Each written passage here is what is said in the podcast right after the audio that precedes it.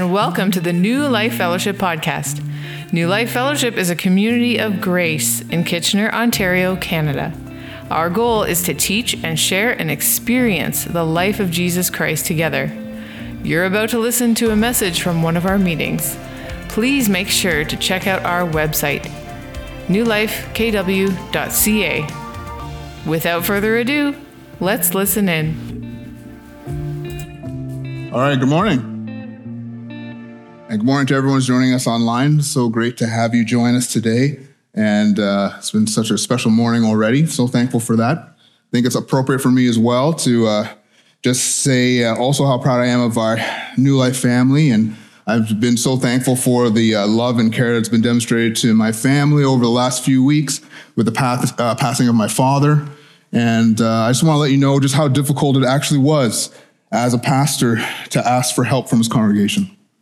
It was extremely difficult for some bizarre reason, but you guys affirmed to me that uh, that I can trust you, and you affirmed it with your love and affection, with the prayers and uh, and the care that was given uh, in you know meal packages and stuff like that. So those little measures of grace were so helpful in being able to endure a really difficult time. So very thankful for you and love you all for that. It's very been it's been really good.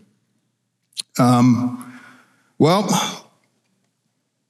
if you open up your Bibles to Romans 14, let's look at Romans 14 together. Romans 14 is really interesting because in the book of Romans, when Paul starts off, he's he, he gets excited. He starts talking about the gospel. He starts talking about our identity in Christ. And then here he ends up coming towards the end of this letter, this epistle to the church of Romans. And he's like, listen, there's some things I got to talk to you about. We got to get some things in order because there's a problem going on. There's a there's a division in the church. Not everyone's seeing eye to eye. We have some Jewish believers. We have our Gentile believers, and our Jewish believers want nothing to do with eating meat. There's some who are saying you can't eat meat. You can't do that. You know why? Because some of that meat might have been contaminated with um, idol worship. And so the Gentiles are okay eating meat, and Paul said, No, it's okay. You can do that. But they're like, no, no, no, we're not doing that. And so there's a bit of division. There, some people are judging others based on their decision making, based on the freedom that they have in Christ. Okay. And they're also compete, competing about the days. Which, which days do we celebrate the Lord? Do we celebrate it on Saturday? Do we celebrate it on Sunday? Which day is the Sabbath day, right? Because they're coming into this new freedom, but culturally they weren't allowed to do these things. So they're having trouble experiencing it together. And so what's happening? Everyone's looking at everyone else to judge whether or not they're okay. Everyone is putting on their own crown and saying, it's the kingdom of Robin. And in the kingdom of Robin, things run this way. But Mike's got his kingdom of Mike hat on. He's got his crown. He's like, wow, listen, I see what you're doing over there. But in my kingdom, it doesn't run like this. Paul says, forget your crowns, lay them all down. There's only one king, and he's the only one who has the privilege to hand out status. And he says, You are all made righteous in Christ, all equal. And there's a great freedom and privilege in that, and that the kingdom of God allows us to be one together because his rule matters, not mine, not Mike's, not the Jewish believers, not the Gentiles believers, not what they think is right or wrong. What does God say? Paul goes on to say in that chapter, he says, because we're talking about food, right? We're talking about what you eat and what you drink. He says, do not, say, do not. Do not, do not for the sake of food, destroy the work of God. It has gone so bad that Paul said, You are destroying the work of God. What is the work of God? To assemble all of us under the kingdom of God as the children of God. Don't let something like food divide you. Do not for the sake of food, do not for the sake of music, do not for the sake of the color of your skin, do not for the sake of which hockey team you cheer for.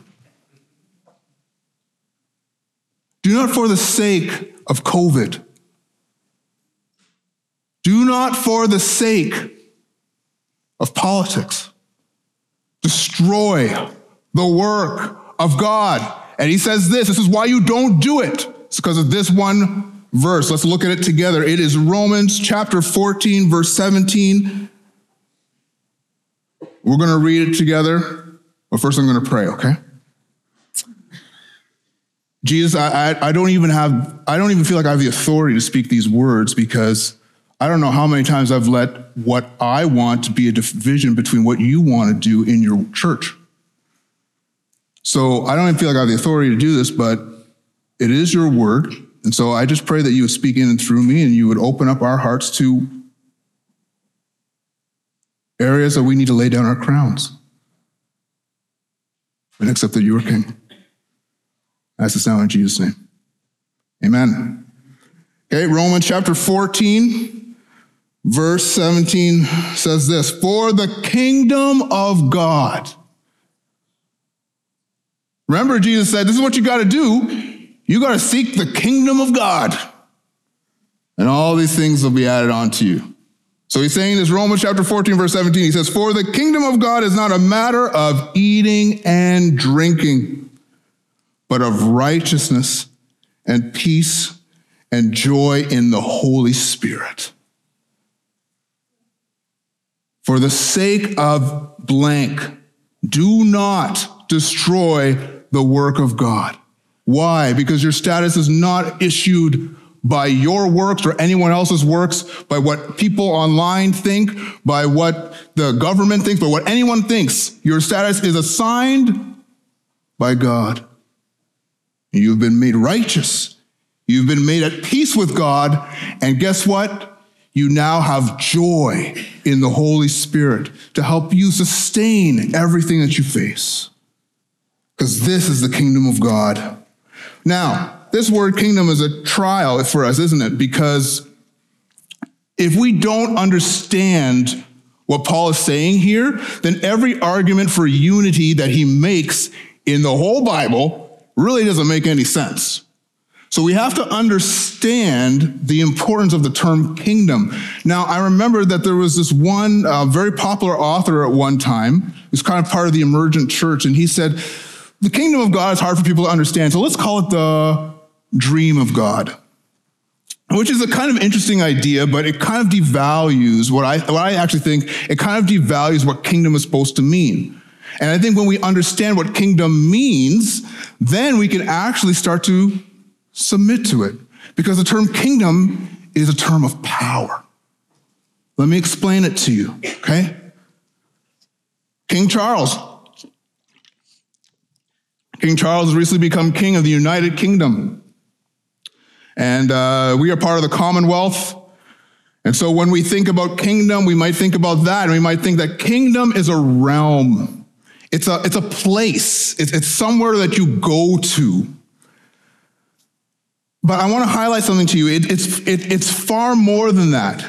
It's far, far more than that. I want you to look with me right now, Psalm 103, okay? So Psalm 103, and it's verse 19. It's going to be up there for you. It says this The Lord has established his throne in the heavens, and his kingdom rules over all. Are you ready for Bible study? Okay, you ready for Bible study? Okay, so we're looking at poetry here. We're looking at the Psalms. There's a couplet, there's two verses there. They're lined up beside each other, and one is indented. What is happening here? The first phrase is a description, and then the next phrase is the qualifier. Okay, so when you see them kind of lined up like that, this is what's happening. We're basically saying Toyotas are great cars right? And then your next couplet is they're great because the engine runs even though the rust has happened and the body falls apart, okay? Now, I'm making a very general term, a very grand survey in this, but I'm giving you the idea of the qualification. So let's look again at this verse. It says, The Lord has established his throne in the heavens. And here's the qualifying term, and his kingdom rules over all. So, what is his kingdom? His kingdom is his rule. It's not just a place, it's the fact that he is in ultimate control. He is in complete authority. King Charles has two main things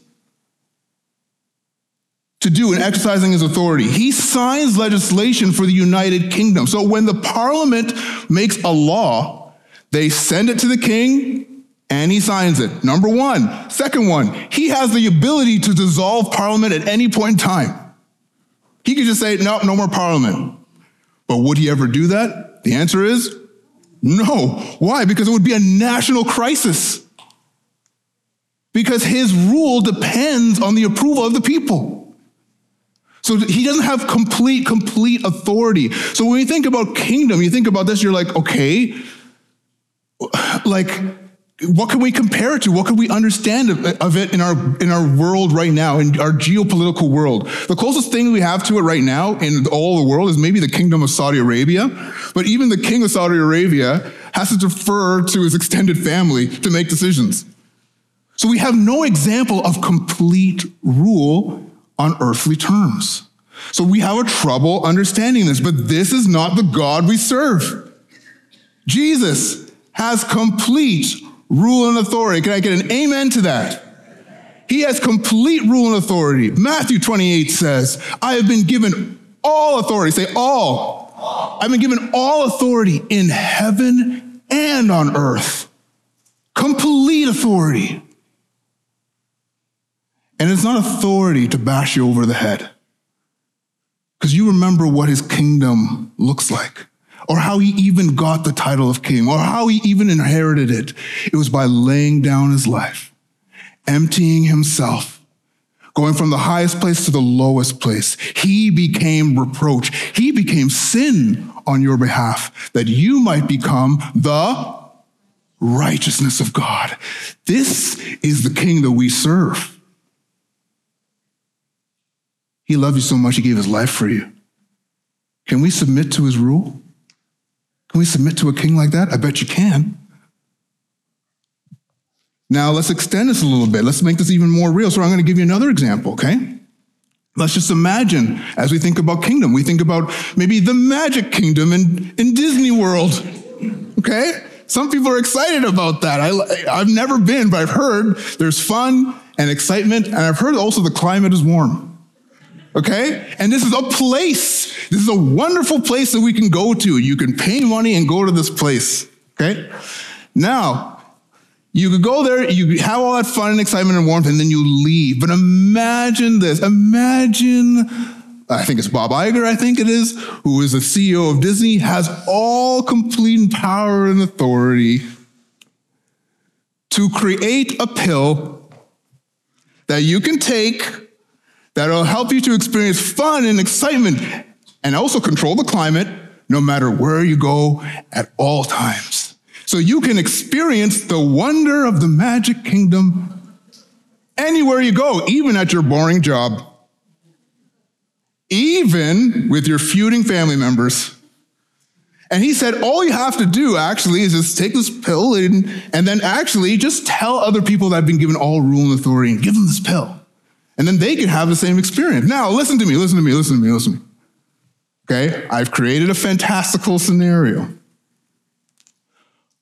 But some of you would take the pill if it didn't exist, right? Like, like the idea of it is phenomenal. But he's saying you can have the experience of it anywhere you go. Let me paint a picture for you and then bring it home. Some of us think about the kingdom of God as a place that we'll go to eventually. We'll eventually get there. It's just a place. But it's not that. It's a rule. It's a rule that you take everywhere you go. It's an experience of the rule of God wherever you, whatever you step into, whenever you step into it. And some of us want to just leave it as that a place that you go to, but it's an experience that you can have. Not only that, it's much bigger than a pill that you could take because the king, the true king, Jesus, lives where? In you. So you take his rule and authority wherever you go. So let's go back to your boring job. Let's go back to your troublesome job. Let's go back to your, your bad direct reports or your bad managers. Let's go back to the troublesome kids in your class. The one who has complete authority is in you, and you can go into a dark place and say, In the name of Jesus, which means in his complete power and authority, I declare light. I could speak life into this place. Megan, I told you I was going to do this, right? I warned you. I was talking with Megan last week, and she was sharing about how sometimes the, her current workplace has been such a trouble, such a burden to her, but she realized that she has the opportunity to extend grace to people and be a person of peace in a troublesome arena, a troublesome workplace. And I said, right there, that's what I'm preaching about next week. I'm taking that, I'm using it, okay? Because I want to affirm that. And I want to affirm that each and every one of you have made the choice by faith to agree that your ability to be content, your ability to feel accepted, your ability to be complete is not dependent on your circumstances. It's dependent on the one who is in complete rule and authority. So you could step into any situation and declare light. You can step into any situation and be a light to others because he's there. This is the kingdom that we're talking about. His rule, his absolute rule is extended in and through you. Here's the only problem that we have with this is that we have to, at times, submit to his rule. And honestly, that's not fun. Sometimes it's not fun. Sometimes it's not pretty. Sometimes it's not affirming right away. Sometimes people don't understand, whether they're Christians or non Christians. People may not understand. Why are you staying at that crappy job? Why are you entertaining these people? Why, why are you being peaceable to these individuals? They deserve wrath. Show them wrath. Oh, no, no, no, no, no. Sorry. It's not the kingdom of Robin. Oh, I lay it down. No.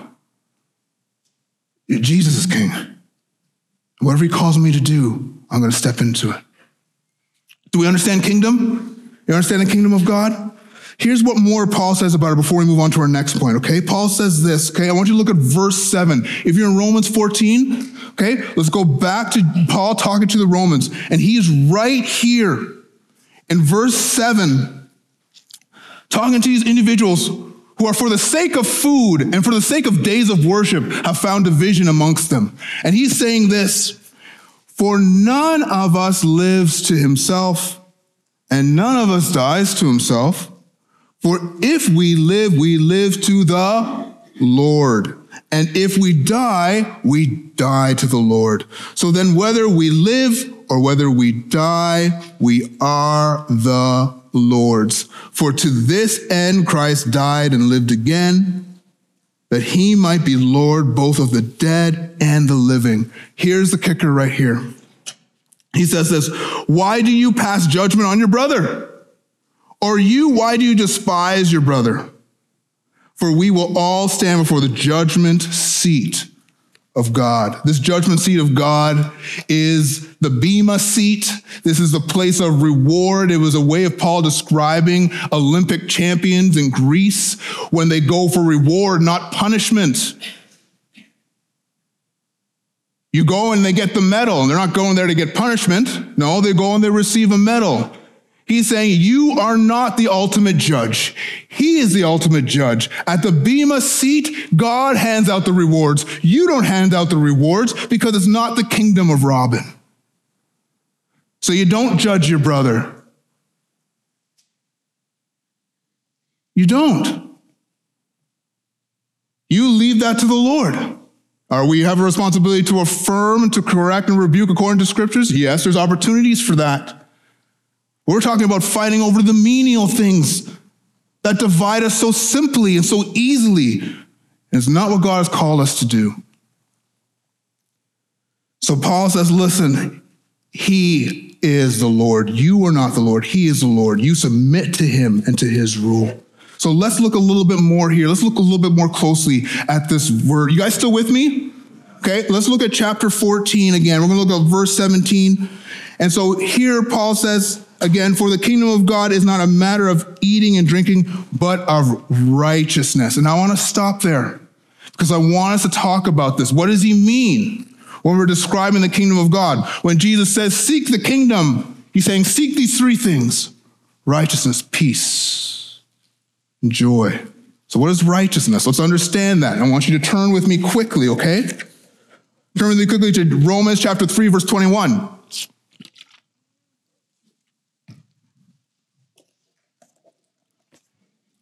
Okay, and I'm going to read it to you. But now the righteousness of God has been manifested apart from the law, although the law and the prophets bear witness to it. Okay?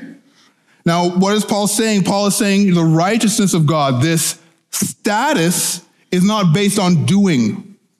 Okay, there are times in scriptures when righteousness is referring to things that you do. In this case, it is not, because look at the qualifier here. The righteousness of God has been manifested apart from the law, and the law was about doing, although the law and the prophets bear witness to it. So this is a status that God gives us. He is the one who makes us righteous, right? Second Corinthians chapter 5, verses uh, 20 and 21. You are made right with God. You are made accepted by God. Who here feels like they could use a little bit more acceptance or the sense of acceptance? Well, first and foremost, the one who has all authority in heaven and on earth has called you acceptable. Can I get an amen to that? Because it was not based on your ability. If it was based on your ability, then Jesus died for nothing. He had to die and take your sin away so that you could be made righteous. It was the purpose of the gospel. This is the work of God that God would set aside a people for his own, all made righteous, a holy priesthood of believers. This is a wondrous thing for us to understand. And there was a time for us when individual righteousness was something that we understood and, and, and, and we could digest. I mean, there was a season of time where I was, and some of you have experienced this, had my eyes opened to the grace of God that it wasn't about my works, but that I was accepted by God. And so I would devour anything, any preaching that would talk to me about that and, and, and, and would affirm that in my heart. And it just, and it just moved me. But you know, I'm in a new season in my life where I'm realizing that that was not the end goal. The end goal for us as believers is to experience and know our righteousness together as a community. How does your righteousness and Tim's righteousness and Bobby Joe's righteousness affect how we do community together? How does it change why we come together and how we come together? Well, let, us let's, let's think about it. Right away, I'm accepted by God. Tim is accepted by God. I have no reason to make him feel not accepted. Because if God is the one who is rule, who has absolute rule, has called him accepted, who am I? I submit again to the fact that my brother Tim is accepted by God. So I treat him accordingly. And it's easy, bro, because you're so good at bass, okay? It's easy. I could have picked someone else, but I got to pick you because that was easy, okay? Right? I accept him. I accept him because first and foremost, God has accepted him. That is the first reason why. So it affects how we relate to each other. That's why Paul is saying, listen, don't feud about the food in, in the days of worship. Please accept each other because it was God's rule who gave him that status. It was God's rule who gave you the status that you have. So treat each other accordingly. My brother Norm, okay? I keep calling out folks. Brother Norm and I got together recently we sat down and uh, had a meal together um, at a restaurant and we were just chatting, we were looking around, and like everybody in that restaurant were with somebody who looked like them.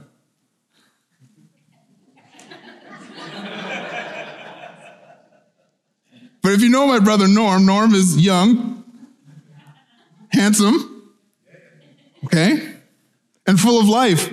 And I am older, darker, and they're not as full of life. And we just look like a weird pair. Now, we know this world's about accepting all kinds of things, but still, we're a weird pair right there in that moment. And why are we a weird pair?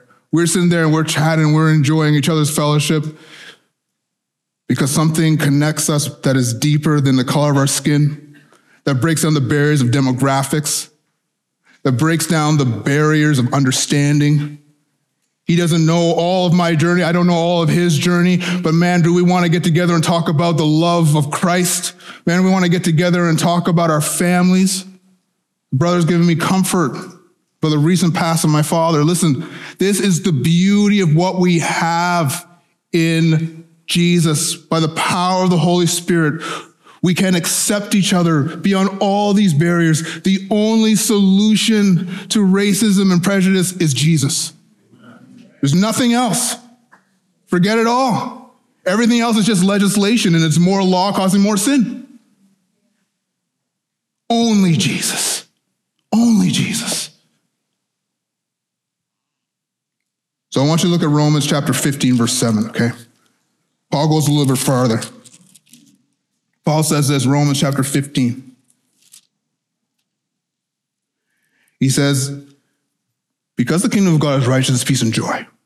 Therefore, welcome one another as Christ has welcomed you. This word is translated accepted. You've been accepted by God, accept each other. And guess what? This is for the glory of God. This is for the glory of God that we accept each other. This is how we stand out in a world that loves creating division.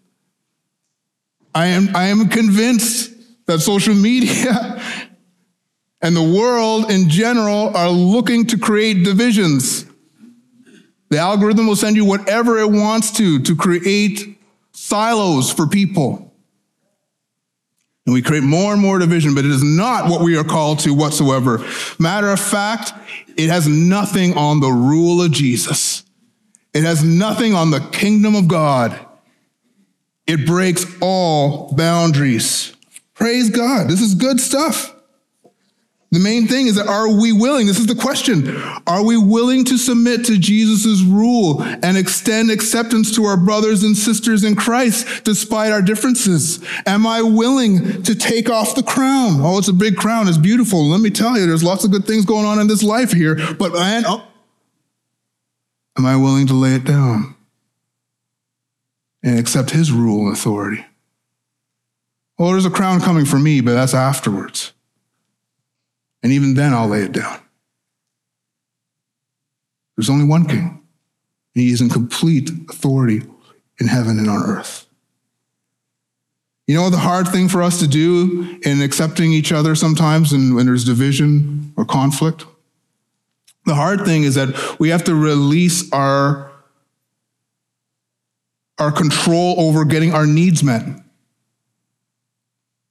Because we feel like if I don't look like I'm right on this one, and if I don't make sure somebody else looks like they're wrong on this one, then I will not get my needs met. I won't get the affirmation. I won't get the sense of belonging. I won't get the sense of care that I want and that I'm after. What does Jesus say? What does he say? He says, Philippians chapter 4, verse 19. Paul says, I can be sure of this, that Christ will meet all of your needs He'll meet all of your needs. You don't have to look to somebody else to do that. And that brings us to our next point about peace. Let's go there really quickly, okay?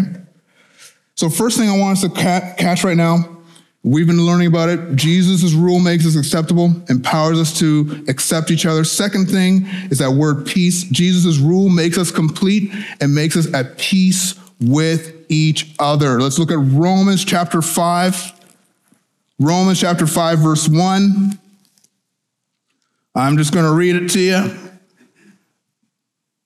Therefore, since we have been justified by faith, we have peace with God through our Lord Jesus Christ.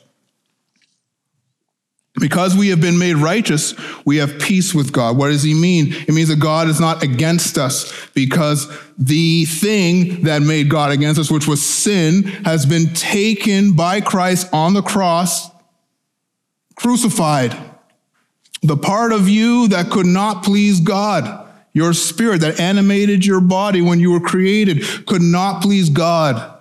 It was dead, and that thing had to be crucified and buried. Buried meaning it's not coming back. And you had to be given a new spirit, Christ's spirit, and a new life given to you when you believed on him and you believed in his death and resurrection. You received a new spirit. This spirit is at peace with God. It is not rebelling against him. It wants to do what God asks. It wants to respond to him in love. So we are no longer at odds with him. We're at peace.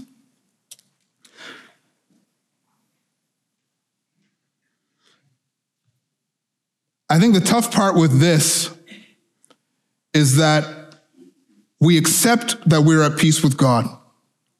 But we often forget that our fellow brothers and sisters in Christ are also at peace with God. Listen, guys, I am talking to you, and I'm also talking to myself. And I think it's fair for us to just be honest with ourselves at times when we hold our fellow brothers and sisters in Christ accountable for their actions to the point that we condemn them in our hearts. And this is not right. Why? Because the one who is an absolute authority has made them righteous, but not only has made them righteous, but is at peace with them. And so when someone harms you, disappoints you, fails, comes short, you can forgive them. Matter of fact, that is the Christian superpower forgiveness. Do you know why it's a Christian superpower? Because it's not your power and ability to make them right. It was Jesus' power and ability to make them right. So you can release the right to retribution against someone who harms you, especially in the body of Christ. You can release the right to retribution against them because Jesus has already paid it. Who are you to say they deserve more retribution? It's not the kingdom of Robin. Lay down that crown. No, no, no, no, no. It's the kingdom of God. He says, I'm at peace with that individual. So who am I? No, I release the right to retribution. And what do I do instead? Again, Philippians chapter 4, verse 19. I go to Jesus. And I say, whatever hurt I experienced, whatever was taken from me, whatever disappointment I experienced, I go to you instead. And Jesus says, Good choice. Let me restore to you the loss. Let me restore the peace that was taken. I want to give you an example of this. And this is a really, this is such a, um, almost a devalued version of this, but just to give you the picture, uh, I was watching this documentary um, about uh, two hockey teams. It was the Colorado Avalanche and the Detroit Red Wings back in, uh, the 1990s. I know, kids, this is way back, okay? 1990s, you know, the internet had just showed up and we were just getting rid of rotary phones, okay? And there was this big conflict between hockey players, one in particular, Claude Lemieux, and this other guy, um, oh, I'm forgetting his name now. Kris Draper, good, good. So Claude Lemieux, really bad move when he was playing, really seriously injured a guy. And so the, the, the, this is Detroit Red Wings wanted to get back at him. So they kept waiting for opportunities. So they had so they had to wait till the next year to kind of have a matchup in Detroit. And there was a huge expectation and people were excited about this because they're like, oh, okay, Claude Lemieux's going to be there and all their big bad guys are going to be there and everyone's going to con- have this big conflict. And there was one. There was one. There was a big showdown between one of their bigger guys, Darren uh, McCarty, and uh, Claude Lemieux. And, I, and now here I am, I'm watching this documentary now years and years later. And the documentary is centered on this fact that Claude Lemieux, the Claude, Colorado Avalanche guy, and Darren McCarty are meeting together at a pub in Detroit, and they're talking about the conflict. And they're talking about it and sharing about all this different stuff about what happened and people in Detroit are there and they're watching. And I'm like, this is weird because only years ago, there was like police escorts for Claude Lemieux because of what he did. And now everyone's here and kind of a peace of it. And the other interesting thing is that the guy who was injured, Kris Draper, was not there. He was not there, he was not present of it, and it's been said and told that I understand that there still is a rift between those two individuals. He hasn't um, had a repairing of relationship with him. Whereas Darren McCarty feels like he has the authority to do this. And I believe this in particular about it. This is my evaluation of what I'm seeing. Is that because Darren McCarty felt like he had an opportunity of retribution, had a fight with Claude Lemieux, got it out, he feels like, okay, now we're even, now we're fine, we can have a conversation about this. Because there was retribution. Listen to me, I'm sharing all of this just to say this one thing. Sometimes we feel so desperately that there needs to be retribution. But there was only one conflict, only one grievance, and it was God versus man. All sin is an offense to God. And there did need to be a retribution. And Hebrews says there's only one retribution for sin, and it's blood. There had to be a death. And so Jesus took it on. He said, I am going to do this on behalf of all of my enemies. You were an enemy of God, but He loved you so much, He died for you. There had to be a retribution. But let me say that to say this. First of all, if you have hurt, it's not devalued because there did have to be a payment, but the payment was Jesus. We're not saying, okay, forget it, dismiss your pain. No, no, no. The payment was Jesus. But even more so than that, He is the one who says, Come to me. Not only did I die for you, but I want to supply every loss and meet every need. Instead of taking it out on your brother, come to me. What am I saying right now? I have to be cautious with this because I'm not saying this. I'm not saying that there's no opportunity for us, or, or this is, sorry, I should be very careful with this.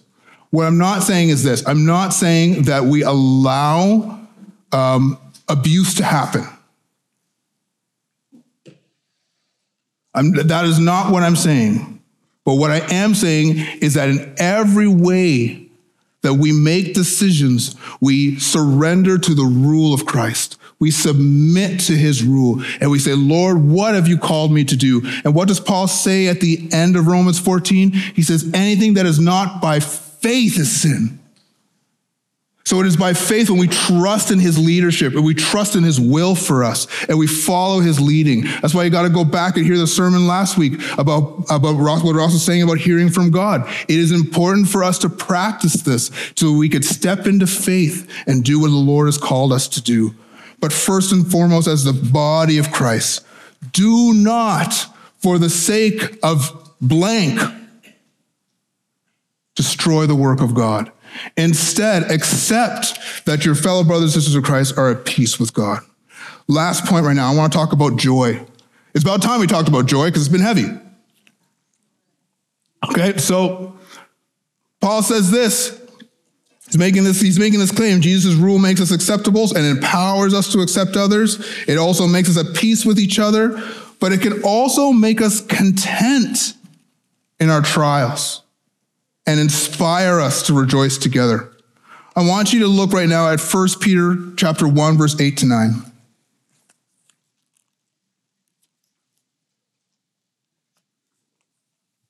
So 1 Peter chapter 1 verse 8 to 9 and reads like this. Though you have not seen him, you love him.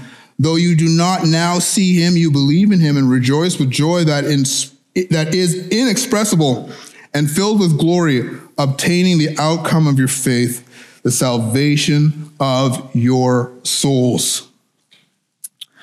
What is Paul trying to, what is Peter trying to say here to the church? He's trying to say, in a nutshell, you are experiencing hardship because this is what the church was experiencing at the time. You are experiencing hardship, but you can have joy in the midst of hardship. And not only joy, but joy inexpressible. It is accessible to you, even in the midst of that. Primarily, first, Paul says it right here, because you have hope. Not only do you have the magic kingdom living in you at all times, but you also have the future magic kingdom to go to. that you will be able to enjoy and experience in your new glorified body. As much as the kingdom is here now, it is still coming. So we can have joy no matter what we face. Oh, my job is boring. Not as much fun. Kind of stinks. Looking forward to something better. Hoping, praying for something better. You know what Jesus' response to many of us can be? You have joy everlasting, inexpressible, existing within you.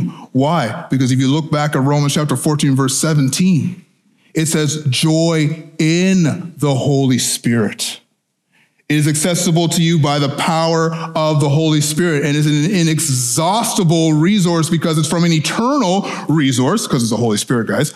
Okay? And it's there, it's inside of you. And you know Galatians chapter 5, verse 22 and 23 very well because you know that it is also one of the fruits, fruit of the Spirit. Joy, it's there, it's accessible to you. What is joy? It is to approve enthusiastically. You can approve enthusiastically of any scenario that you're in because He has called you to be there. That you have taken a step of faith and said yes to your rule and kingdom, yes to your authority. It is uncomfortable, but I am resting in you and trusting in you to supply the joy to endure this. And here's the thing often for myself, I notice this. I notice that when I'm unwilling to engage with what God has called me to do, then I feel the sadness. Then I feel the heaviness. Then the pain of whatever I'm going through is overwhelming. There is a matter of agency that we have. And that matter of agency is stepping out in faith and engaging with the life that Christ has given you. Maybe you're looking at your life right now, you're looking at your circumstances, and you're saying, This is not the life I want. Well, guess what? You have been crucified with Christ. It's no longer you who live, but it's Christ who lives in you. Ephesians chapter 2, that's Galatians 220, but Ephesians chapter 2 says that he's planned out, as my paraphrase, he's planned out good things for you to do in advance. He has mapped out a path for you, and he wants to live and exist in that realm, in and through you in that scenario. And so sometimes we have to step out in faith and you exercise agency and say, whatever you called me for today, I step into it. Now, here's the miraculous thing because coming back to myself, every once in a while, when I do step out into what God's called me to do, even though I don't want it, something happens. I get a, I'm inspired with renewed joy. I'm inspired with renewed endurance. And I can't approve enthusiastically of the scenario that I'm in because all of a sudden I feel God is at work. I am talking about things that sound so simple and it's just nice old Christianese and you've heard it before, but I don't want you to miss it. It's about his kingdom and rule. If he's called you to step out into something, it's challenging. Maybe stepping out into it is actually maybe today sharing with somebody really about something that's really tough that you didn't want to share about. It makes you feel weak. Maybe it's that. His joy can meet you there. As we need to engage with the Lord in order to experience this joy. I'm running out of time. I'm so sorry. There's three things that we have to ask ourselves here as a close, okay? Are you willing to submit to his authority and accept your fellow brother and sister in Christ because he's accepted them? Are you willing to submit to his authority and release the right to retribution against those who've harmed you in the body of Christ because he is at peace with them? Are you willing to trust that he is the Lord of all, and He has all power and authority, and He cares for you, and His Spirit lives in you. Are you willing to accept that He could supply your need? He could give you the joy. He can give you the endurance, the strength to step into tomorrow. Are you willing to submit to Him?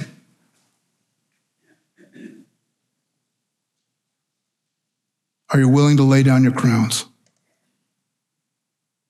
Because you know what? The king is good. He is good.